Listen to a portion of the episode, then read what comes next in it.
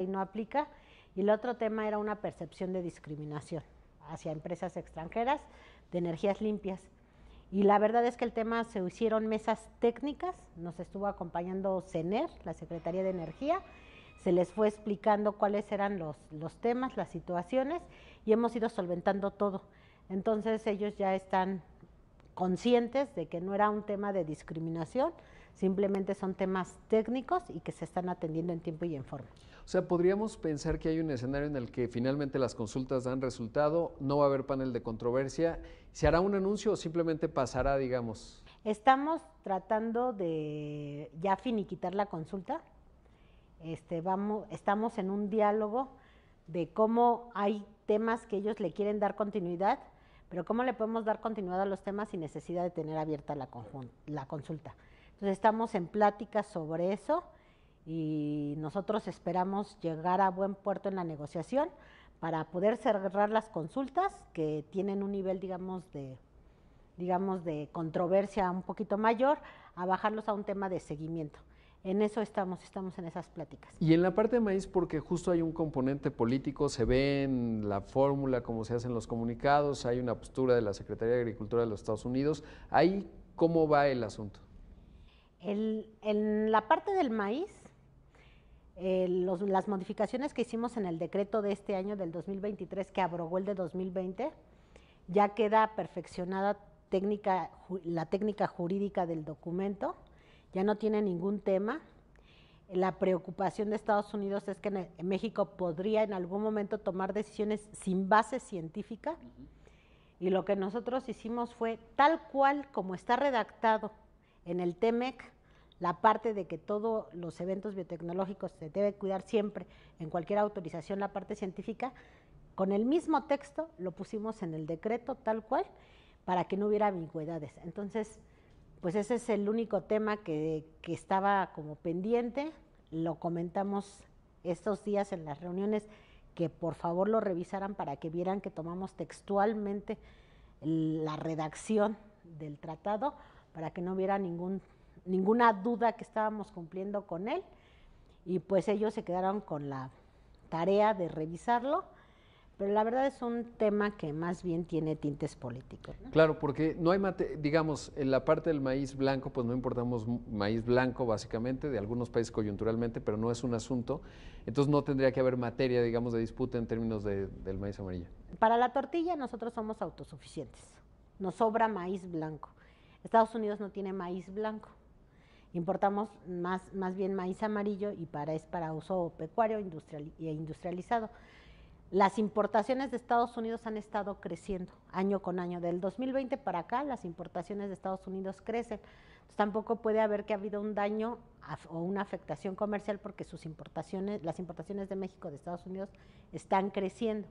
Entonces, no hay ningún elemento ni técnico, ni de observación, ni comercial, ni a ninguna afectación. Es meramente político y pues bueno, si Estados Unidos decide, decide subirlo al ámbito político, pues se tendrá que discutir en un ámbito político. Claro. ¿Y, ¿Y, cómo se ve el panorama en esa parte política? Porque en los dos países vamos teniendo ya un horizonte electoral en 2024, allá también es una elección presidencial, es relevante, y de repente en la parte política no técnica del tratado se empiezan a ver voces del campo republicano, abrazos, presiones en el campo demócrata conforme más avancemos y se vayan definiendo las primarias, etcétera. En ese contexto, ¿cuál es la hoja de ruta de México para ir navegando esa parte política y que nos ponga poco ruido? La, digamos, la redacción del comunicado me da la impresión que los tres países están en ese interés, pero bueno, pues lo político no lo controlamos necesariamente. ¿Cuál, cuál es la estrategia ahí? Mira, lo que nosotros estamos esperando como Secretaría de Economía es que a medida que se acerquen las elecciones de Estados Unidos, porque el maíz donde afecta es en las elecciones de Estados Unidos, concretamente en el estado de Iowa, que es también por donde empiezan las primarias. Entonces, a medida que se acerque el periodo electoral, esa zona entre la presión que tengan republicanos y demócratas, pues van a utilizar a México para tratar de llevar para un lado no las votaciones. Nosotros, pues, lo que tenemos que hacer, y yo mi sugerencia, y lo hago y se los digo a los empresarios, es quitemos el ruido blanco de la política, que es un tema meramente electoral de Estados Unidos, Y nosotros concentrémonos en la parte técnica, en la parte comercial que no está sufriendo afectaciones para seguir construyendo. Porque ahorita en México tenemos una oportunidad muy importante de crecimiento y además esos son palabras que van a pagarse, voces que se apagarán una vez pasadas las elecciones y que además no tienen ningún impacto ni jurídico ni comercial. Entonces, nosotros lo que estamos haciendo es una labor al nivel empresarial para tratar de apagar esas voces y decir, vayámonos y concentrémonos en lo importante que es el crecimiento de México, ¿no? la inversión en México. Y en ese contexto, la parte, por ejemplo, las decisiones que toma arbitrarias el gobernador de Texas, eh, ¿ha habido buena respuesta? El US, digamos que pues en la Federación de los Estados Unidos está acotado también lo que puede hacer, pero ¿qué tanto ha sido eh, pues empático con México la parte del USTR y el gobierno de Biden en su conjunto relativo a eso? Por ejemplo, en el caso de Texas, la verdad es que nosotros nos pronunciamos también en, de manera institucional. Estuvimos platicando con USTR y ellos saben que lo que se hizo o lo que se pretendió, porque fue, fue momentáneo, fue temporal, este, podía tipificarse como un caso de obstaculizar el comercio. Eh, lo entienden técnicamente correcto, y ellos también hicieron labor al interior de su país para tener controlado pues las actuaciones de los de, estos actores políticos para que queden dentro del marco jurídico internacional ¿no? Y hemos recibido buena cooperación técnica entre las áreas de comercio digamos de Estados Unidos y de México.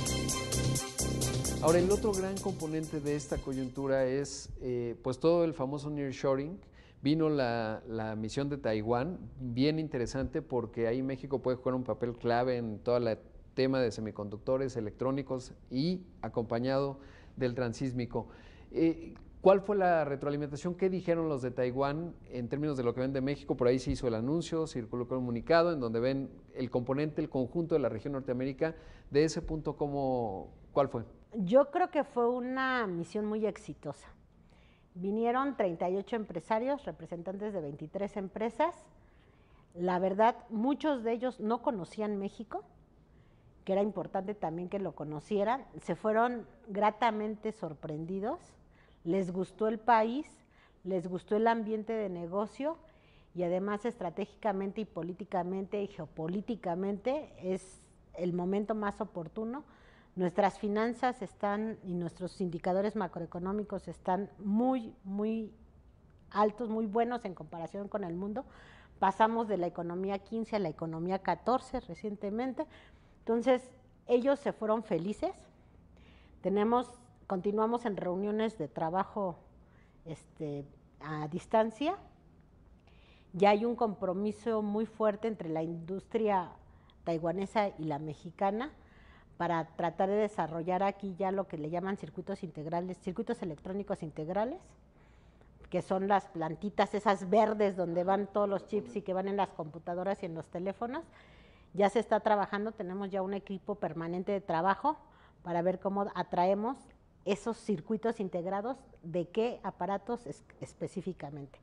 Está muy orientado también a la electromovilidad, es lo que les llamó la atención a los taiwaneses y están tan contentos que están armando otra misión.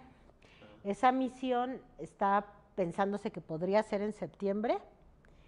Y la última vez que nos comentaron tenían una lista de 50 empresas distintas. O sea, de 23 se duplicó el número de interesados a 50 y además esta primera misión fueron más semiconductores. Viene la, para septiembre se espera algo de circuitos circuitos electrónicos integrados, pero también una delegación que se dedica a maquinaria y herramienta. Entonces, en eso estamos y además eso es lo que sabemos como economía.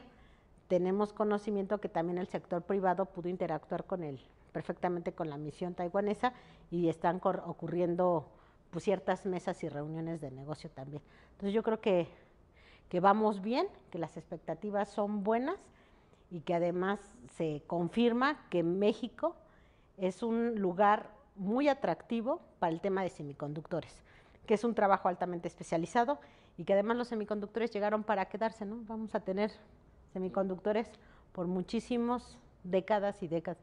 Entonces yo creo que es una buena oportunidad para crecer aquí en México y que parte de la producción también se quede en México. Sobre todo porque vemos la relación China-Estados Unidos y no se ve que aquello vaya a tomar un vuelo de mucha amistad y en ese contexto hay mucho interés en términos de pues desvincular riesgos que puede haber geopolíticos y ahí México pues es, es, un gran lugar. ¿Cómo fue la gira, digamos, para promover el transísmico? Porque sé que hubo diálogos. ¿Cuáles fueron las objeciones? ¿Cuál fue el entusiasmo que genera? ¿Y en qué etapa estamos en ello? Al corredor interoceánico desafortunadamente no pudimos llevarlos físicamente por complicaciones de logística y solo iban a estar aquí dos días. Pero les presentamos el proyecto, los videos y la verdad es que ellos están muy contentos. Nos platicaban porque algunas de estas industrias están en, en México desde los 70 no como fabricante de chips o de circuitos o de plaquetas, pero sí de ensambladores. Y desde los 70 más o menos tenemos industria aquí en, pues en el norte, en Mexicali y en Ciudad Juárez.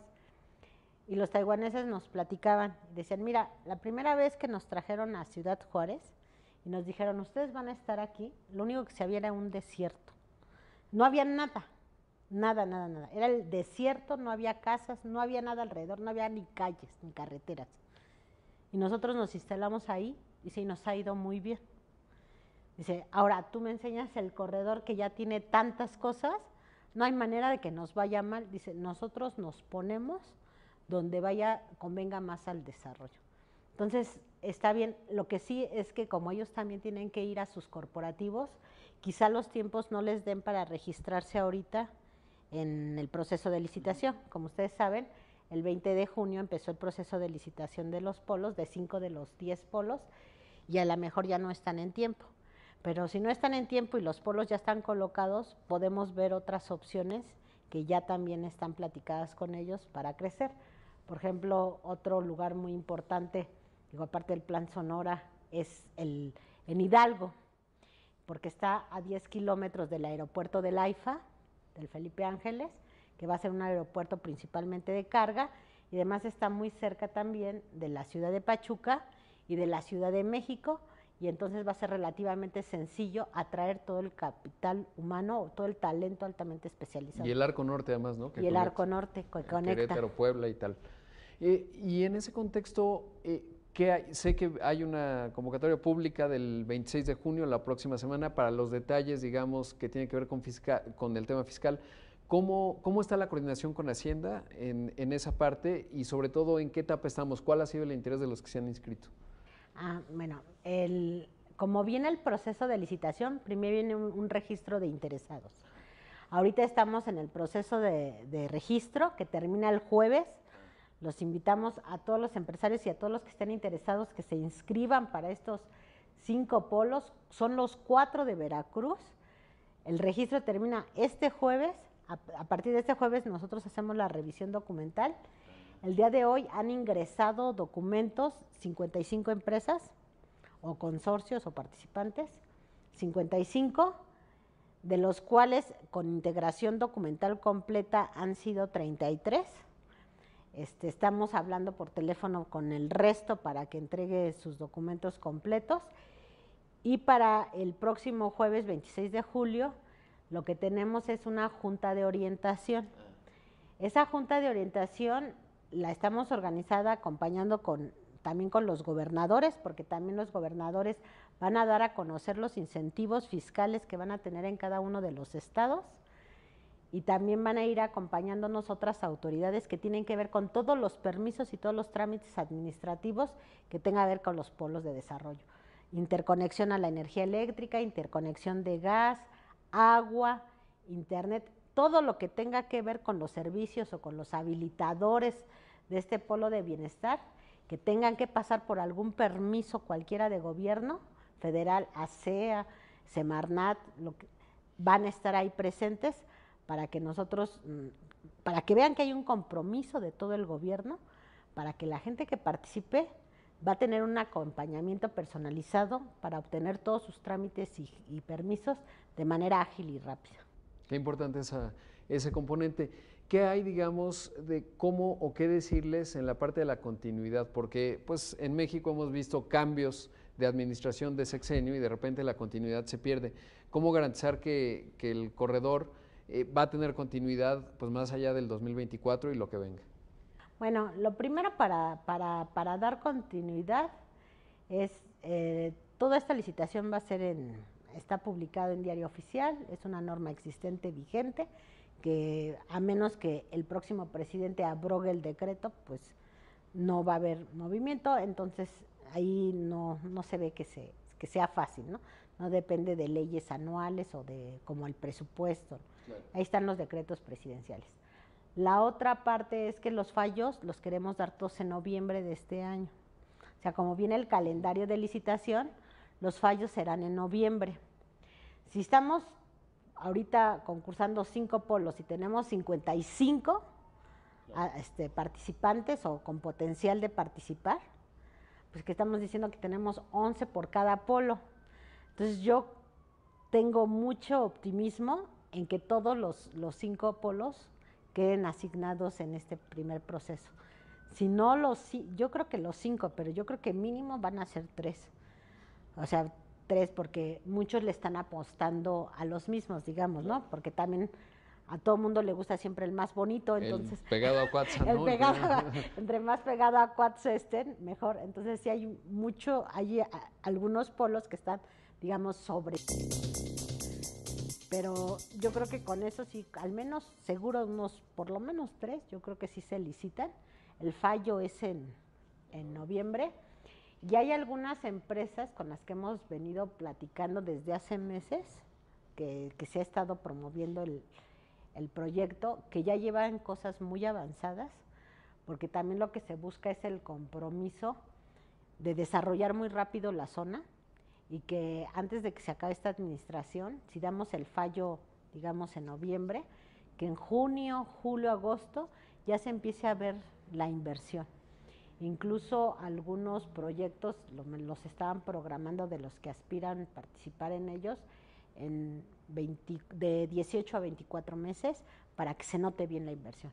Entonces, nosotros creemos que el simple hecho que llegue una inversión de miles de millones de dólares, que se vea ya la masa crítica de inversión en esta administración, van a ser un ancla para, una, para la zona y luego por el lugar privilegiado y estratégico que tiene el corredor, no hay manera que eso crezca. Es como la frontera de norte de Estados, con Estados Unidos. ¿no? Una vez que se empezaron a llegar ahí las empresas, ya no hubo manera de detener el crecimiento en la zona porque era muy natural.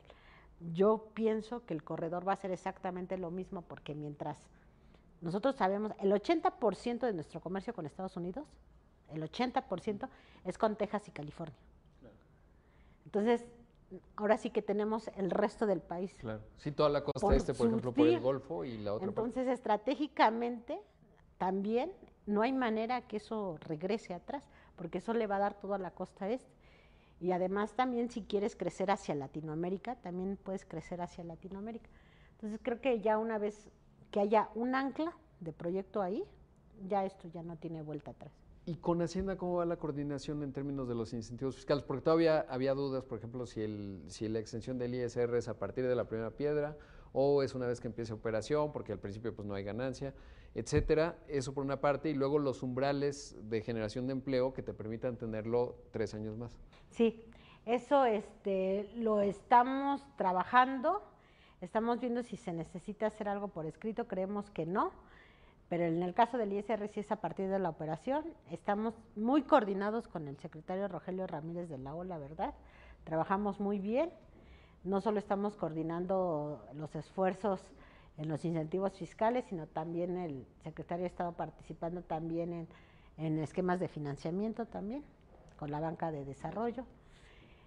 Entonces vamos muy articulados y y también en algún momento, si el, los polos que estamos desarrollando no son suficientes, también está, hemos platicado y hemos también eh, hecho la extensión, también hay un, el secretario ha tenido pláticas con el presidente de que si los polos, los 10 polos, no son suficientes para la derrama económica o para el interés que hay de crecer en México, podríamos incluso considerar otras opciones. ¿Cómo qué opciones? O sea, adyacentes o... No, lo que, lo que queremos es utilizar los instrumentos tanto fiscales como de facilitación de comercio exterior para promover ciertas industrias en particular en, regiones específicas. Qué importante. Ahora, algo que me llamó mucho la atención, que había generado cierto ruido, es el tema del agua, ¿no? En términos de en el norte, pues se va a aprobar uno por uno, y me llamó mucho la atención la, la inversión que anunció Ternium, 2.100 millones de dólares, y Máximo Bedoya me dijo, eh, tuvimos un encuentro con la secretaria Raquel Buenrostro y derivado de ello decidimos estar entre Texas y pesquería, fue pesquería. ¿Qué hay de esa parte en cuanto al criterio del agua y cómo va a jugar pues el norte, que obviamente está recibiendo muchísima inversión, con vincularse, digamos, al transísmico y ese criterio que en su momento generó ruido y luego... Sí, es que hay muchas empresas, digo, Ternium, por ejemplo, ya está en pesquería actualmente. Con independencia de la inversión, tiene una gran inversión, tiene una gran planta en, este, en pesquería, incluso tienen su propia planta de generación eléctrica para abasto este, de autogeneración y de alimentar la planta, y tienen sus concesiones ya de agua. Lo que el director de Conagua nos ha estado platicando es que muchas de las concesiones se otorgaron hace muchísimos años, Ternium tiene la suya pero a lo largo de todos estos años ha cambiado la tecnología. Entonces, en general, muchas industrias el día de hoy son más eficientes. Entonces, si antes tenían por la concesión por un cierto volumen, voy a decir cualquier cosa, 100, el día de hoy con la modernización de la tecnología, a lo mejor ya no ocupan 100, ya ocupan 30, pero su concesión era de 100 metros cúbicos, por decir algo. Entonces siguen teniendo margen dentro de sus concesiones. Entonces lo que se está haciendo ahí, y por eso se tiene que hacer uno por uno, es ver de cuánto, si ya tiene una concesión, de cuánto es, cuántos, cuánto consumo de agua está haciendo actualmente y si todavía tiene espacio. ¿Por qué? Porque los cálculos que hace con agua los hace con las concesiones otorgadas. Sí tiene el consumo como referencia, pero como la concesión ya está otorgada, pues la Conagua lo tiene que asumir como que el señor que tiene otorgada la concesión puede hacer uso de esa agua cuando él quiera, porque puesto que tiene la concesión. Entonces, en las cuentas tiene que considerar el monto de la concesión.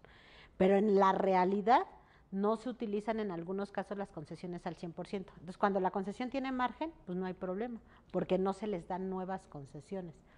Lo otro que también se está utilizando es algunas empresas en el ánimo de desarrollar algunas zonas, a lo mejor hay una empresa que tiene una concesión por 100 y nada más está usando 30. Entonces le está invitando a decirle, oye, mira, tú tienes una concesión de 100, solo utilizas 30, solo has utilizado 30 en los últimos 20 años, pues te la dejamos en 50 y libérame 50. Y entonces esa nos da margen para ir abasteciendo la zona y también para programar mejor los flujos hídricos. Entonces, ese es un trabajo muy muy, muy artesanal, digamos, uno por uno, que está haciendo con agua, pues con el ánimo de, ayudar a, que, a, que todo mundo este, pues consiga y podamos hacer lo, lo, máximo siempre y cuando no se ponga en riesgo a las comunidades. ¿no? O sea, lo prioritario, lo prioritario sí va a ser el consumo de agua para la gente. Sí, si no, no tener ni trabajadores, todos empezamos por ahí, que es importante. Y ya por último, secretaria, esta es una duda un poco más amplia, pero veía los datos de la CEPAL de la inversión extranjera directa y Brasil la trajo, me sorprendió muchísimo, creció mucho la inversión extranjera ya, no, poco más de 90 mil millones de dólares. Y México le fue muy bien, 38 mil millones de dólares, son los dos grandes de la región, pero yo pensaba, y hasta lo escribía, pues Brasil no tiene ni la posición geográfica de México, ni la sofisticación en la manufactura de México, en fin, una serie de condiciones, incluso el PIB per cápita mexicano en términos de consumo y con el salario mínimo pues va creciendo. Y decía, ¿cómo es que atrajeron el doble que nosotros? Porque de Brasil yo no he visto y sí que veo la prensa internacional que el nearshoring en Brasil, en México sí. ¿Por qué? ¿Qué, qué pasa ahí? Es parte de esta división geopolítica, ¿no? O sea, nosotros, por ejemplo, si observamos las inversiones que están llegando, las inversiones que nos están llegando son principalmente Estados Unidos y Canadá. China debe venir en tercer o cuarto lugar, pero también vienen muchos eh, países europeos. Pero el más importante sigue siendo las empresas de origen norte de Estados Unidos. Brasil está recibiendo mucha inversión asiática. Entonces, parte de, de, de, la salida y del flujo natural que necesita también Asia. Dice, nosotros estamos muy cerquita de Estados Unidos, entonces también a Asia se le va a complicar más entrar recursos a, México por razones obvias, porque también Estados Unidos con sus políticas también está presionando mucho a la empresa norteamericana a tener una proveeduría lo más independiente, con el menor riesgo, país con China. Entonces, nosotros tenemos principalmente empresas de Estados Unidos. ¿Y taiwaneses vendrán? Espero. Y eh, para semiconductores, porque así no hay, sí, no hay de otros, porque los, los, los taiwaneses tienen el 60-70% uh -huh. de, la, de la oferta global. Pero entonces, esto hace que aquí las empresas que ya están instaladas en México, las norte, norteamericanas o las que van a venir, pues no requieren tanto esa proveeduría. Y en, en Brasil está llegando mucha, mucha inversión. Digo, hay para todos, asiática. ¿no? Pero sí me llamó la atención el sí. dato y sobre todo la narrativa en términos sí, de México. y es asiática. Este, no me he metido a estudiar mucho el caso de Brasil, qué es lo que está llegando, pero sin duda el, la industria más especializada que va a generar empleos más remunerados está llegando a México. Nosotros tenemos, eh, en nuestro país están egresando el doble de ingenieros de Brasil. Ah, es un gran dato. Estamos Incluso, en 200 mil, ¿verdad? Más es, ajá, 179 mil en media superior, 120 mil en superior, y es el doble de Brasil, siendo que Brasil es una población más grande. Claro, sí, bastante. Entonces, como porcentual, como porcentaje, nosotros tenemos el 27% de nuestros egresados en, en, carreras de ciencias, matemáticas e ingeniería. Entonces, tenemos el doble. Entonces, al final del día, el trabajo que puede llegar a México es, con, es requiere un nivel de educación y de capacitación y técnico superior, lo cual, digo, da muchas ventajas porque también son sueldos mejor pagados. Claro, sin duda. Secretaria, podríamos platicar mucho tiempo, pero el tiempo es breve en la radio y la tele. Muchísimas gracias, gracias. por su tiempo y por la entrevista. Muchas gracias. Muchas gracias. Ahí escuchamos y vimos a la secretaria de Economía, Raquel Buenro.